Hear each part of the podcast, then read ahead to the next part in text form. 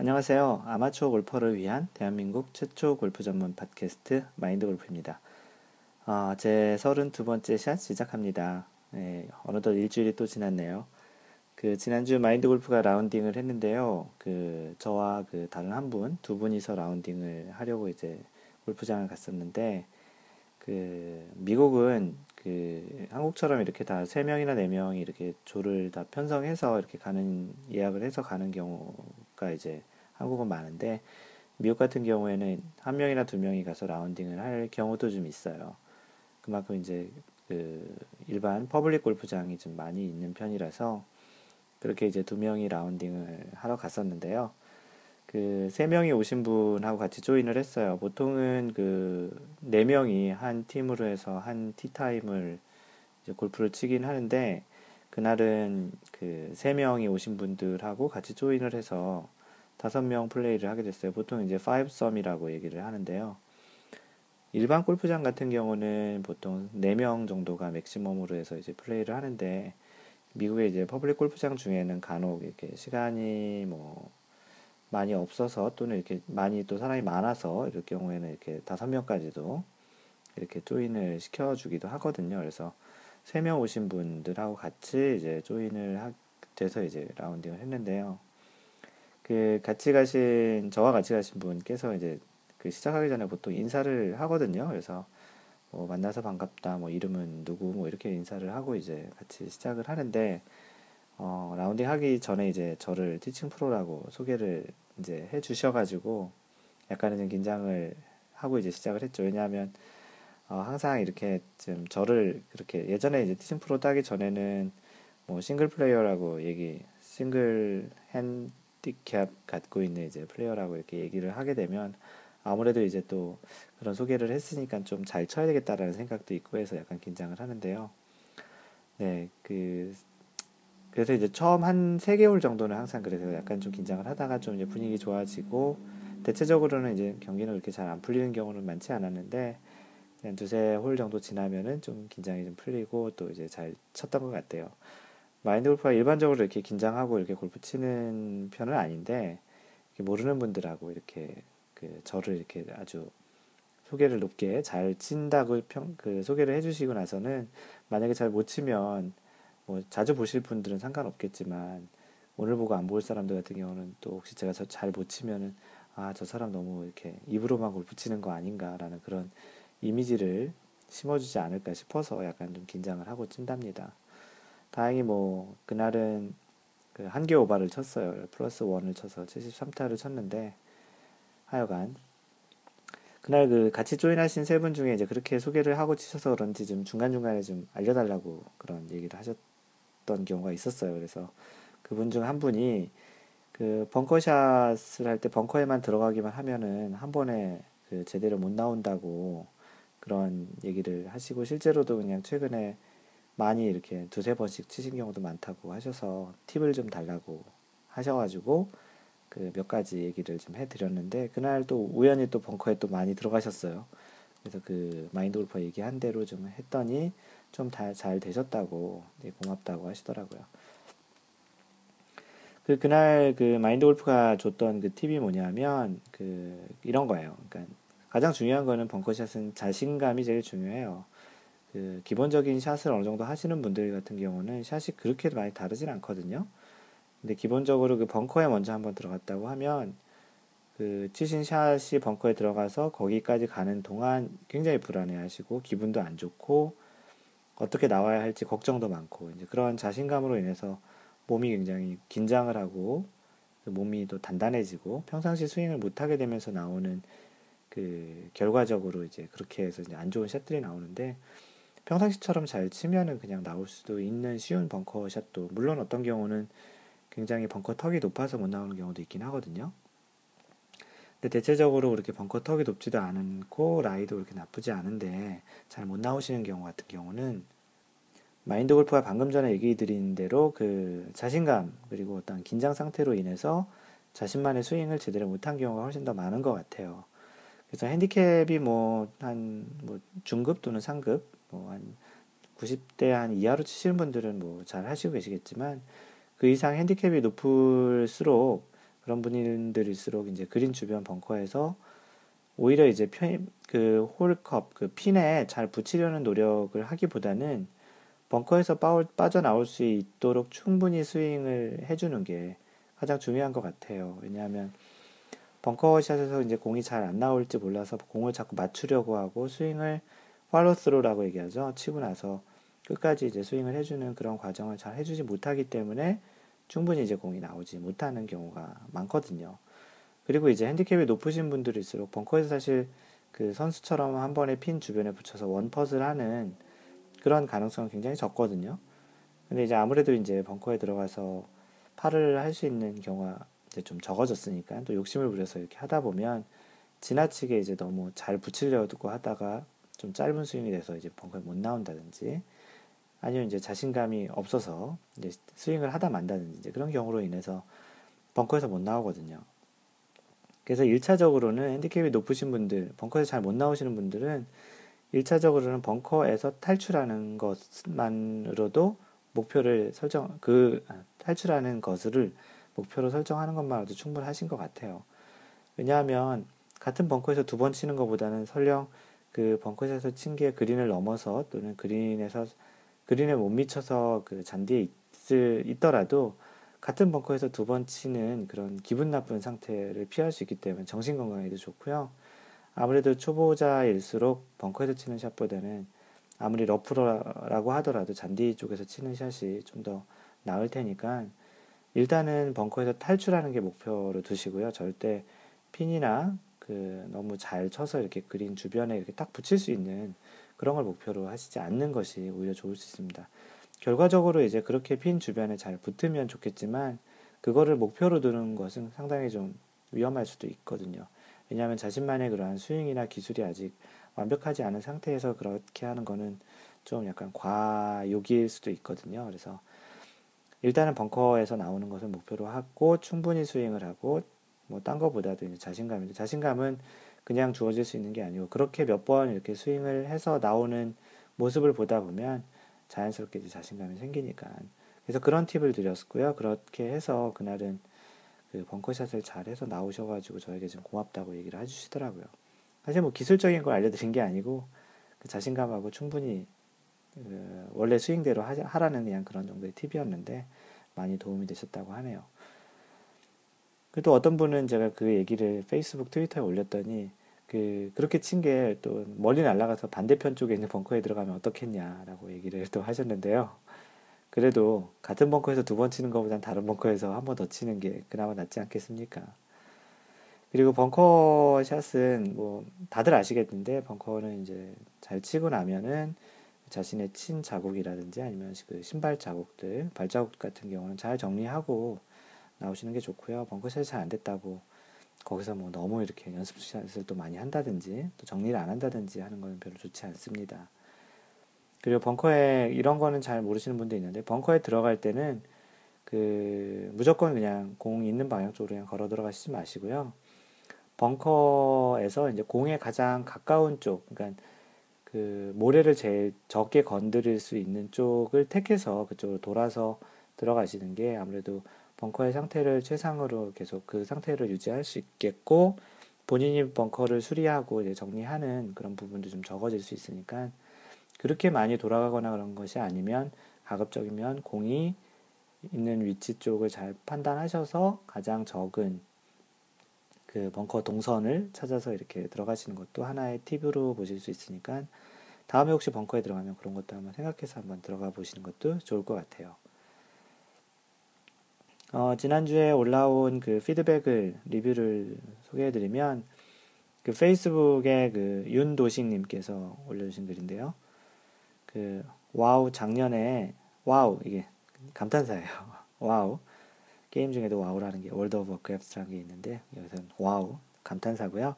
작년 8월에 골프에 처음 입문해서 저번 주 금요일 귀국 전 목표였던 핸디캡 20을 만들었습니다. 이분은 지금 미국에 계시는 걸로 알고 있고요. 뭐 이제 조만간 이제 귀국을 하신다고 하네요. 핸디 50에서 40, 30 줄여가면서 많은 좌절도 있었고 포기할까 하는 생각들이 많았는데 매우 기쁘네요. 그 골프를 너무 많이 치다 보면 골프채를 부러뜨리고 싶다든지 아니면 은퇴하고 싶다라는 얘기를 하시는 분들이 종종 있는데 그런 비슷한 느낌을 가지셨나 보네요. 매우 기쁘네요. 물론 앞으로도 갈 길이 멀지만 지금의 기쁜 마음을 되새기며 플레이와 연습을 하면 골프가 더욱 재밌을 것 같네요. 마인드 골프 청취한 지는 얼마 되지 않습니다만 알찬 내용과 편안한 목소리가 너무 좋고 제 스코어 향상에도 많은 도움이 될 것 같네요. 참 재밌는 현상은 마인드 골프가 어떤 기술적인 내용을 얘기해드리지 않거든요. 주로 이제 그런 경기 운영이라든지 어떤 자기 자신의 마인드 컨트롤하는 마음을 잘 다 잡고 플레이할 수 있는 그런 부분들을 얘기를 더 많이 해드리는 것 같아요. 물론 에티켓, 그런 골프에 대한 어떤 운영 방식 그런 것도 얘기해드리고 있죠. 이제 그런데 이제 그런 그 기술적인 내용이 아닌 것들이 간혹 이렇게 올려주신 윤도식님처럼 올려주신 것처럼 그 스코어의 향상에 도움이 된다는 거 보면 진짜 많은 분들이 얘기하시는 것처럼 그 골프는 멘탈 게임이고 마인드 컨트롤을 얼만큼 하느냐에 따라서 많이 스코어도 좌우가 된다라는 것을 반증하지 않나 싶기도 합니다. 하여간 그 윤도식님 그 스코어도 많이 좋아지시고 이제 한국 들어가시면 미국에서처럼 이렇게 골프를 자주 치시진 못하겠지만 그래도 마인드 골프 그 막 팟캐스트 자주 들어주시고요. 글도 좀 자주 남겨주시고 저랑 계속 소통했으면 좋겠습니다. 네, 글 남겨주셔서 고맙습니다. 윤도식님. 그 이상필님께서는 간단히 글을 남겨주셨는데요. 팟캐스트 다운받고 2번째 샷 듣고 있습니다. 꺽쇠 웃는 표시예요. 건승하세요라고 이렇게 해주셨는데요. 이상필님 그 처음 글을 남겨주신 것 같은데 고맙습니다. 그 나머지 두 번째 샷 이후에도 이제 계속 지금 32번째 샷 녹음하고 있으니까 차근차근 하나씩 다 들어주시고요. 중간중간 글 남겨주셨으면 좋겠습니다. 그리고 김기재님. 김기재님은 최근에 글을 좀 많이 남겨주시는데요. 첫 번째 남겨주신 글을 소개해드릴게요. 반갑습니다. 저도 2011년 8월에 입문하여 4월 23일 첫 라운딩을 제주도 캐슬렉스에서 했습니다. 이제 1년이 안 되신 거죠. 작년 8월이니까 대략 한 9개월 정도 됐네요. 9개월. 이제 1년도 안 되셨는데 이제 제주도에서 첫 라운딩 하셨나봐요. 캐슬렉스 한 번도 안 가본 데 같은데요. 보통 이제 3홀, 6홀 뭐 이런 데는 뭐 3번 나가봤지만 18홀을 다 돌아보기는 처음이었고 너무나 설레었었다고 하시네요. 결과는 큰 의미가 없었지만 약 120타 정도 치셨다고 합니다. 제주에서 2번 라운딩하고 집으로 돌아와서 다시 일상 속에서 살고 있다고 하시는데요. 그 회사 후배가 알려줘서 매일 마인드 골프 팟캐스트를 아주 잘 듣고 있습니다. 정말 감사합니다. 그리고 친구 추가 이런 것 안 되나요? 이 페이스북에 글을 남겨주셨는데요.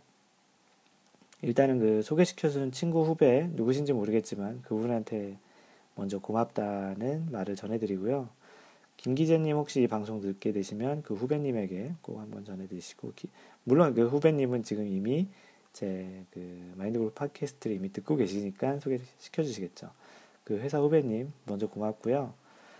그 김기재님이 얘기해주신 그 페이스북 친구 추가 제가 그 답변을 드렸는데 혹시 모르시는 분들을 위해서 페이스북은 어떤 구조로 되어 있냐면 일반적으로 이렇게 친구 관계로 해서 이렇게 친구로 맺어서 이렇게 서로의 얘기를 다 볼 수 있는 관계가 있고요.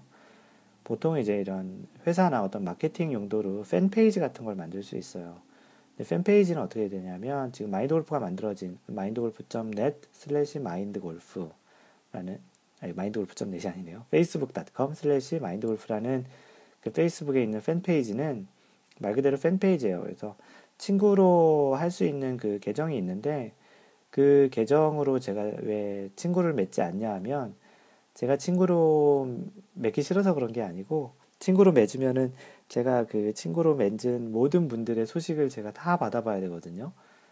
지금 페이스북에 라이크 하신 분이 한 325명? 325명 정도 되는데 만약에 제가 그거를 친구 추가로 해서 서로 다 보면 사실 그 325명 중에 저랑 개인적으로 모르시는 분들이 훨씬 더 많거든요. 왜냐하면 골프를 통해서 골프만 얘기하려고 이제 만든 팬페이지이기 때문에 그럼 그 325명의 개인 사생활과 기타 등등을 제가 다 받아봐야 되는데 뭐 보기 싫다는 건 아니지만 제가 일일이 또 다 볼 수도 없고 이건 또 이제 골프 위주로 이제 얘기하려고 하기 때문에 이제 가급적이면 그렇게 친구 추가 형태로는 잘 안 하고, 그렇게 현재 이제 김 기자님이나 다른 분이 하신 것처럼 팬페이지를 라이크 하시면 마인드 골프가 얘기하는 것들을 다 이렇게 뉴스 피드로 받아볼 수 있습니다.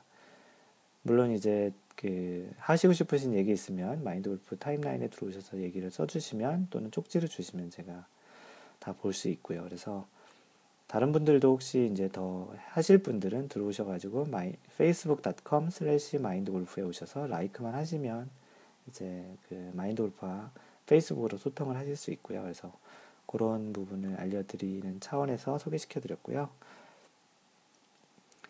그리고 카페에 한 분 그 올려주신 분 중에 좀 하나의 팁을 알려주셨어요. 그래서 제목이 뭐냐면, 아니, 올려주신 분이 누구시냐면 조이님이시고 아이디는 듀크 윤님께서 올려주셨고요.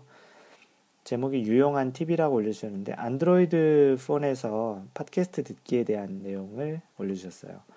지금 거의 들으시는 분 중에 상당수, 제가 그 통계를 보고 있으면 아이폰, 아이팟, 아이패드 이런 종류, 또는 아이튠즈를 통해서 들으시는 분들이 거의 상당수고요. 가끔 안드로이드 폰을 통해서 그 팟캐스트를 듣고 계신 분들도 있습니다. 그 마인드 골프의 그 페이스북에, 그 블로그에 가보면 그 안드로이드 폰에서 들을 수 있는 방법에 대해서 그 올려드렸는데요. 그 마인드 골프가 알려준 거는 안드로이드 폰에서는 그 앱 중에 비욘드 팟이라고 있어요. BEYOND 팟. 그래서 파드 그 이상 그런 뜻의 비욘드 팟이라는 앱을 가지고 그 설치를 하시면 그 안드로이드 폰에서도 팟캐스트를 들으실 수 있는데, 지금 요번 그 듀크 윤님께서 알려주신 그 팁은 뭐냐면, 그 내용을 한번 읽어드릴게요. 혹시 안드로이드 폰에서 팟캐스트를 못 들으시는 분이 계시면 키스 캐스트를 사용하시면 팟캐스트를 들으실 수 있습니다. 스펠링이 어떻게 되냐면요, KIES가 아니고 KIES 캐스트 KIES CAST 키스 캐스트라고 하는데요. 이분께서는 저도 아이폰에서 갤스2로 오면서 한동안 못 들었는데 저런 어플이 있더라고요. 팁 삼아 올려드립니다. 그럼 즐감하시고 그 30화 들으면서 퇴근하고 계신다고 하시네요. 어떻게 보면 참 넌센스한데요. 지금 들으시고 계신 분들은 대부분 다 아이폰 이나 아이패드, 아이팟 통해서 듣고 있으실 텐데, 못 들으시는 분들은, 안드로이드 폰 중에 못 들으시는 분들은 이 내용을 못 들으실 테니 또 못 들으시겠죠. 혹시 그 지금 듣고 계시는 제 애청자분들 중에 그 안드로이드 폰이 있어서 못 들으신다고 주변에서 하시면, 이 키캐스트, KIES 캐스트, 또는 방금 전에 얘기 드렸던 비욘드 팟이라는 그 팟캐스트를 들을 수 있는 안드로이드용 앱을 설치해서 그 찾아서 들으실 수 있다는 얘기를 전해주십사 해서 소개를 드리는 겁니다. 그래서 이제 안드로이드 폰을 갖고 계신 분들도 마인드골프 팟캐스트를 들을 수 있는 그런 기회가 됐으면 참 좋겠네요. 주변에 좀 많이 알려주시고요. 그 아까 그 김 기자님 글에 소개시켜준 것처럼 어떤 후배가 알려주셔서 제 팟캐스트를 알게 됐다고 하는데, 주변에 지금 골프 좋아하시는 분들 있으면 많이 많이 전파 좀 부탁드릴게요. 네, 그래서 오늘 그 지금 현재 여러분이 듣고 계시는 것은 그 마인드 골프 팟캐스트 제 32번째 샷이고요. 현재까지 주로 이제 인트로 그런 내용들을 좀 얘기했고요. 이제 본격적인 방송을 들어갑니다. 오늘 방송 내용은 무엇이냐면, 최근에 이제 그 날씨도 많이 풀리고 이제 본격적인 한국에서 그 골프 시즌이 되다 보니까 연습도 많이 하게 되고, 또 연습도 또 많이 하게 되고, 또 그 라운딩 하기 전에 이제 그러한 긴장감으로 인해서 또 무리하게 또 연습하시는 분들도 있기도 하고, 그래서 다치는 분도 좀 종종 있다고 그 글을 좀 올려주세요. 그 얘기를 들으면 되게 마음이 안타깝기도 한데요. 그래도 참 중독성이 강한 게, 그렇게 아프신데도 그렇게 가서 연습을 하시고 또 갔다 오셔서 더 아프다고 얘기하시는 분들도 있는데, 어떤 운동이나 어떤 취미생활을 그렇게 아픈데도 하는 게 또 있을까요? 골프가 참, 마인드 골프도 그 한 2~3주 전에 손목이 좀 아파서 좀 한동안 좀 약간 그 연습을 좀 쉬고 그랬는데, 그 사이 그때에도 참 골프 클럽 만지고 싶다는 생각이 참 많이 들고, 실제 뭐 간단한 어프로치 연습이나 그런 것들은 계속 하긴 했었거든요. 그만큼 참 중독성이 강한 운동인데, 오늘 내용은 그거랑 좀 비슷한 연장선상에 있는 그런 토픽이고요. 제 32번째 샷, 골프 연습장에서 연습은 어떻게들 하시고 계시나요? 라는 제목으로 이제 본격적인 방송을 하겠습니다. 처음에 마인드 골프가 골프 레슨을 어떻게 받았는지는 이미 다른 팟캐스트 통해서 한번 얘기를 드린 적이 있었는데요. 처음에 골프 레슨을 어느 정도 받고 나면 사실은 골프 레슨을 평생 배우면 참 좋겠지만 그렇지 못하잖아요. 경제적인 사정도 그렇고 시간적인 사정도 그렇고, 그래서 많은 사람들이 꾸준히 잘 배우기 힘든데, 그러다 보면 이제 집이나 회사 주변에 있는 실외 또는 실내 연습장을 좀 많이 다니기 시작하죠. 왜냐하면 뭐 주기적으로 시간을 낼 수도 없고, 뭐 가장 접근성이 강한 뭐 집 근처나 회사 근처에서 이제 연습장을 다니기 시작하는데, 그 중에 이제 많이 다니는 부분이 이제 실내는 좀 답답하기도 하고, 거리도 잘 못 보고, 공이 어떤 형태로 날아가는지 잘 못 보니까 보통 이제 얘기하는 인도어 연습장, 야외 연습장이죠. 그 연습장, 그물로 된 야외 연습장을 좀 다니는데요. 마인드 골프 같은 경우도 처음에 2개월 레슨을 하루도 안 빠지고 이제 배우고 나서 이제 집 근처에 있었던 그 그물 연습장을 좀 다니기 시작했습니다.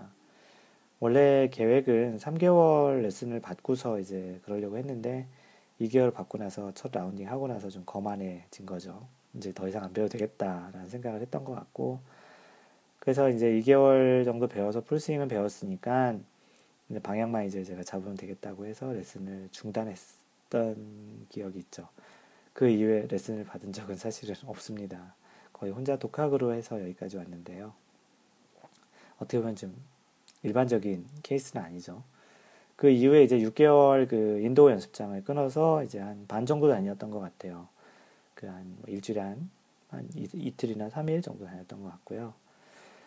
지금은 어떨지 모르겠는데, 당시에 마인드 골프가 한국에 있었을 때, 대략 그때가 2004년, 5년, 6년? 뭐 그때쯤인 것 같은데요. 그 당시에 종류가 연습장에는 이제 2가지 정도가 있었어요. 그래서 시간제 연습장, 그리고 공 개수로 하는 연습장이 있었는데, 마인드 골프가 다녔던 곳은 시간제로 했던 곳이었어요. 그래서 1시간, 1시간 반, 이 2가지 선택을 할 수 있어서 이제 칠 수 있었고요. 미리 가서 이제 돈을 내고서 예약을 해서 타석을 이제 지정받아서, 물론 이제 비어있으면 곧바로 칠 수도 있었고, 그렇게 해서 이제 1시간이나 1시간 반 2가지를 선택해서 이제 칠 수 있었던 연습장이었는데요. 시간제로 치는 연습장하고 공 개수로 치는 연습장, 2가지 모두 장단점이 있는 것 같아요. 시간제 연습장 같은 경우에는 골프 연습장 입장에서 보면은 정확히 이제 스케줄된 대로 사람을 받을 수 있는 거죠. 그래서 회전율이 되게 좋다고 얘기할 수 있는 장점이 좀 있어요.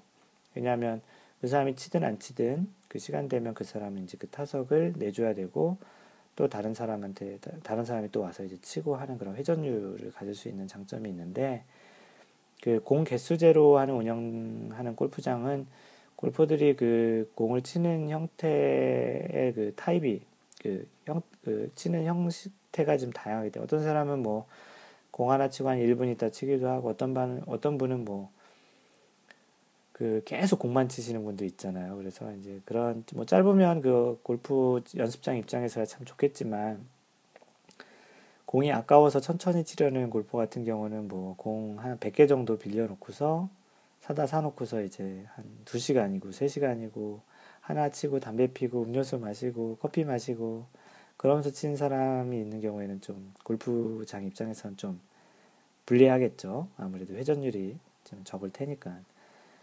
골퍼 입장에서는 정해진 시간 무제한으로 칠 수 있는 그런 시간제 골프장이 어떻게 보면 장점일 수도 있어요.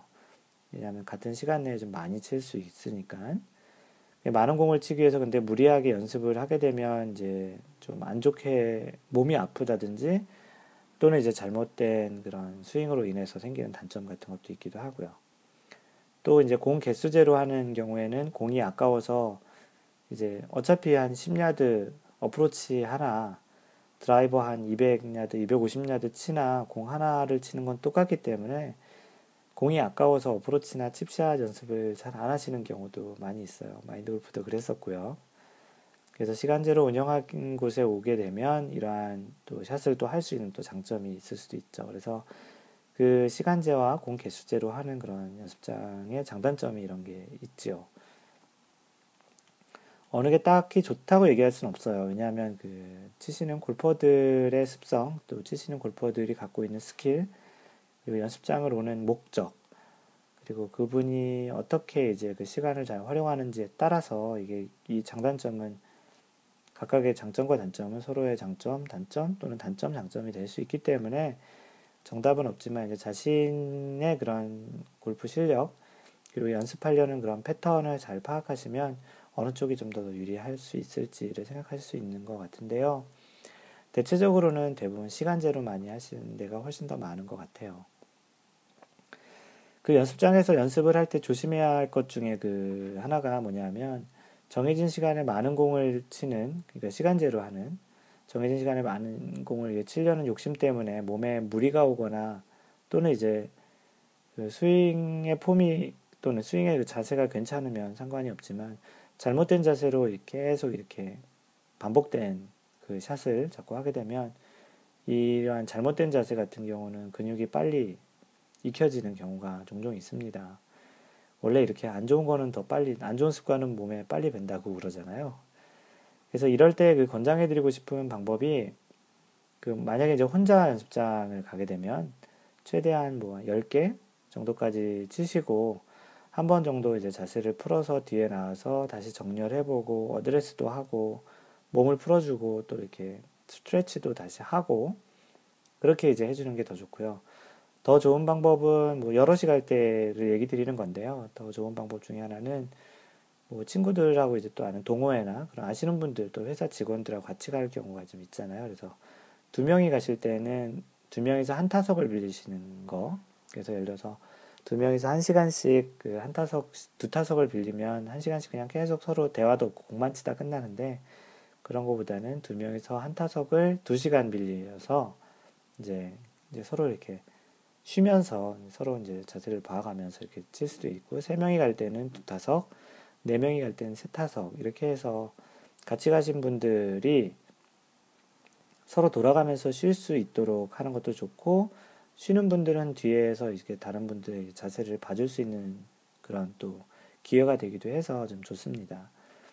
딴 거보다는 일단 무리를 안 할 수 있어서. 왜냐하면 아까도 얘기했지만 시간제로 하는 경우는 같은 시간 안에 많이 치려는 기본적인 또 욕심이 있어서 그렇게 이제 좀 무리하게 되는 경우를 좀 방지할 수 있지 않을까 싶습니다. 그 대부분의 연습장의 공 지급 시스템이 자동으로 되어 있잖아요. 물론 미국은 그렇지 않아요. 오히려 어떻게 보면 그게 단점이자 장점일 것 같은데, 단점이라면 뭐 드라이버 칠 경우에는 계속 티에다 공을 올려야 되니까 허리를 숙였다 앉았다 일어났다 해야 되는 것도 있지만 본인의 의지와 상관없이 자세를 풀 수밖에 없거든요. 뭐 아이언 같은 경우에 좀 덜 하겠지만 드라이버 같은 경우는 꼭 그립을 풀고 공을 집어서 이제 그 티 위에다 올려놓고 또 치고 이제 그렇게 해야 되기 때문에 그렇지만 한국은 워낙 이제 잘 돼 있으니까 공 지급 시스템이 자동으로 다 돼 있어요. 그래서 그러다 보니까 이제 그립을 처음에 한번 잡고 어드레스한 상태에서 그립도 전혀 풀지 않고 계속 올라오는 대로 공이 올라오는 대로 계속 샷을 하는 경향이 좀 있죠. 근데 마인드 골프가 방금 전에 얘기 드렸듯이 그 가급적이면 샷 한 번을 하고 나서 피니시 자세를 이제 끝낸 다음에 다시 자세를 풀고 그립부터 다시 하고 어드레스하고 또 정렬, 타겟 방향 어떻게 이제 에이밍을 하고 그리고 실제 이제 치는 것 같은 이게 소위 얘기하는 프리샷 루틴이거든요. 실제 그 경기장을 나가서 골프장을 나가서 경기를 할 때도 이런 프리샷 루틴을 갖고 있는 게 굉장히 좀 중요해요. 그 선수들 같은 경우는 프리샷 루틴이 굉장히 일정하고요. 어떤 대회에서 치던 그런 그 샷을 예를 들어서 예전에 그 마인드 골프가 본 적이 있는데 TV에 화면 반을 나눠서 뭐 2000 몇 년도에 치던 스윙 그리고 최근에 치던 스윙 두 개를 이렇게 딱 보여주면 선수들은 대체적으로 그 프리샷 루틴이 거의 마치 기계처럼 일정하거든요. 그래서 그런 자신만의 프리샷 루틴을 만들어가는 차원, 실제 나가서 라운딩 할 때도 그런 과정을 겪기 때문에 가급적 샷 한 번을 하고 나서는 피니시 끝난 다음에 자세를 풀고 그립 다시 하고 정렬하고 볼과 그립 간의 그 스탠스 사이에 이제 거리를 체크하고 그리고 이제 샷을 하는 습관을 들이는 게 좋죠. 실제 나가서도 그렇게 할 테니까요. 사실 그 그립이 매번 그냥 만약에 계속 풀지 않고 계속 같이 치면 그립이 견고한 것 같지만 사실은 공을 정확히 그 스퀘어로 잘 못 맞추거나 그러면 그 공에 맞는 그 반발력으로 인해서 그립이 약간씩 돌아가거든요. 그래서 조금씩 틀어지거나 이제 풀어지는 경향이 있기 때문에 그립이 항상 그 계속 처음에 잡고 있는 대로 계속 유지할 수 있는 것 같지만 실제적으로는 그렇지 않습니다. 초보자일수록 이 그립 잡는 게 어색해서 이게 풀지 않고 계속 하려는 경향이 좀 많아요. 왜냐하면 다시 잡으려면 어떻게 잡는지 잘 모르니까. 그렇더라도 레슨 받을 때는 이제 계속 그 티칭 프로님 또는 레슨 프로님에게 계속 물어봐서 또는 주변에 좀 골프를 치시는 분들에게 그립이 잘 잡혔는지를 확인하는 그런 질문을 하시는 게 더 좋은 거고요. 그 항상 이렇게 그립을 계속 잡고 있는다고 계속 똑같지 않기 때문에 그건 가급적 좀 풀어주시고 다시 치는 그런 연습을 하시는 게 좋습니다. 그리고 또 다른 그 연습장 가서 연습하는 방법 중에 하나가 중요한 것 중에 하나가 연습장을 가실 때 주로 그날 연습할 것을 좀 목표를 설정해주고 가시는 게 되게 좋아요. 그냥 무작정 가서 드라이버 몇 개 치고 아이언 몇 개 치고 뭐 그렇게 그냥 개수로 공을 치는 그런 것보다는 나는 오늘 드라이버의 어떤 또 자세에서는 어떤 거 또는 드라이버의 뭐 그립은 어떻게 어프로치는 몇 야드 샷, 뭐 2분의 1 스윙, 뭐 4분의 3 스윙 뭐 이런 자신만의 또는 뭐 어떤 뭐 그런 루틴이라든지 어떠한 샷에 대해서 최대한 두 개 이상 되면 너무 많고요. 가장 좋은 건 이제 한 가지 정도로 이제 줄여서 오늘은 꼭 요것만은 꼭 연습을 해야 되겠다고 제한해서 그 부분만 집중적으로 하는 것이 가장 좋습니다. 하나를 고치고 수정하기에 굉장히 많은 시간이 걸리는 연습샷을 해야 되는데 뭐 두세 가지 이상 되면 사실 이게 집중도가 떨어지고 알만할 정도에 또 다시 까먹고 그런 걸 반복할 수 있기 때문에 연습장에 가실 때는 한두 가지 샷을 좀 설정을 하시고 그 샷이 익숙해질 때까지 집중적으로 연습을 하는 게 좋습니다. 무조건 200개, 300개 치는 것보다는 이렇게 이제 한 가지, 두 가지 오늘 그날의 연습 목표를 두고서 이렇게 연습을 하시는 게 좀 효과적이라는 생각이 들고요. 그리고 이제 어느 순간 본인이 원하는 샷이 되었을 때는 절대 이제 가급적이면 다른 그 클럽으로 바꾸지 말고 그 샷이 진짜 뭐 10개 중에 뭐 8, 9개가 그냥 아무 생각 없이도 잘 맞을 수 있는 그런 이제 근육이, 소위 얘기하는 근육이 충분히 익힐 수 있는 생각을 해서 친다기보다는 어떤 상태에서도 그냥 쳐봐도 그런 샷이 나올 수 있을 때까지 계속 그 클럽을 가지고 연습을 하는 게 좋다고 생각을 하고요. 간혹 이 느낌이 왔으니 뭐 이제 다른 클럽도 이렇게 되겠지? 다른 클럽도 한번 쳐볼까? 하고 했다가 다시 왜 안 되지? 하고 원 위치로 다시 돌아왔는데 다시 그 원래 클럽도 안 맞는 그런 경험이 좀 있을 수도 있을 거예요. 마인드 골프는 그런 경험을 했기 때문에 가급적이면 뭐 아이언 오늘 7번으로 연습을 하는데 7번이 너무 잘 맞는다. 그러면 진짜 그날은 7번을 가지고 계속 연습을 해서 집에 갈 때까지 7번만 계속 연습을 한다든지 다른 클럽을 잘못 바꿨다가는 좀 약간 다른 느낌으로 그 느낌을 놓칠 수도 있거든요. 그래서 한두 가지의 목표를 가지고 계속 지속적으로 연습을 해서 자기의 샷이 될 때까지 연습을 하는 거를 권장해 드립니다. 근데 이렇게 하다 보면 좀 지루할 수도 있잖아요. 그래서 어떤 분들 같은 경우는 이렇게 연습도 해요. 매샷 같은 샷을 이게 하는 게 지루하니까 마음속으로 자신이 잘 아는 골프장 이미지를 잘 기억을 할 수 있는 그런 골프장을 라운딩하는 느낌으로 뭐 첫 번째 샷은 이제 드라이버로 쳐요. 티 올라오면 거기서 드라이버를 치고 이미지 그 라운딩을 하는 거죠. 그래서 이번 공은 뭐 페어웨이 어디 떨어졌어. 거리는 얼마 정도 남았지. 그럼 그거에 맞는 아이언을 치고 세 번째 샷은 뭐 GI를 안 했다는 가정으로 한 20야드, 뭐 10야드 어프로치가 남았지. 그럼 어프로치를 해야지. 이렇게 이제 18홀을 마치 이제 라운딩 상상으로 이미지 라운딩 하는 것처럼 해서 연습하는 경우도 있는데 뭐 이거를 계속해서 이렇게 효과적일 건지는 잘 모르겠어요. 근데 하지만 너무 같은 샷을 이렇게 지루하게 하다 보면 좀 지루할 수도 있으니까 가끔은 이런 이미지 트레이닝 차원에서 이렇게 직접 라운딩을 하는 그런 느낌으로 그런 클럽들을 교체해가면서 해보는 것도 하나의 좋은 방법이지 않을까 싶습니다. 그 여름 연습이 지루할 때 한번 시도를 해보시고요. 가급적이면 이제 그런 시간보다는 자신이 이제 목표로 삼았던 집중적으로 좀 개선할 부분이 있는 그런 부분에 보다 많은 시간을 투자하시는 게 더 좋겠죠. 그 골프 연습장의 공 지급 시스템이 이제 자동이라고 그 얘기했잖아요. 실제로도 그렇고 대부분의 아마 한국 요즘 골프 연습장은 그런 것 같아요.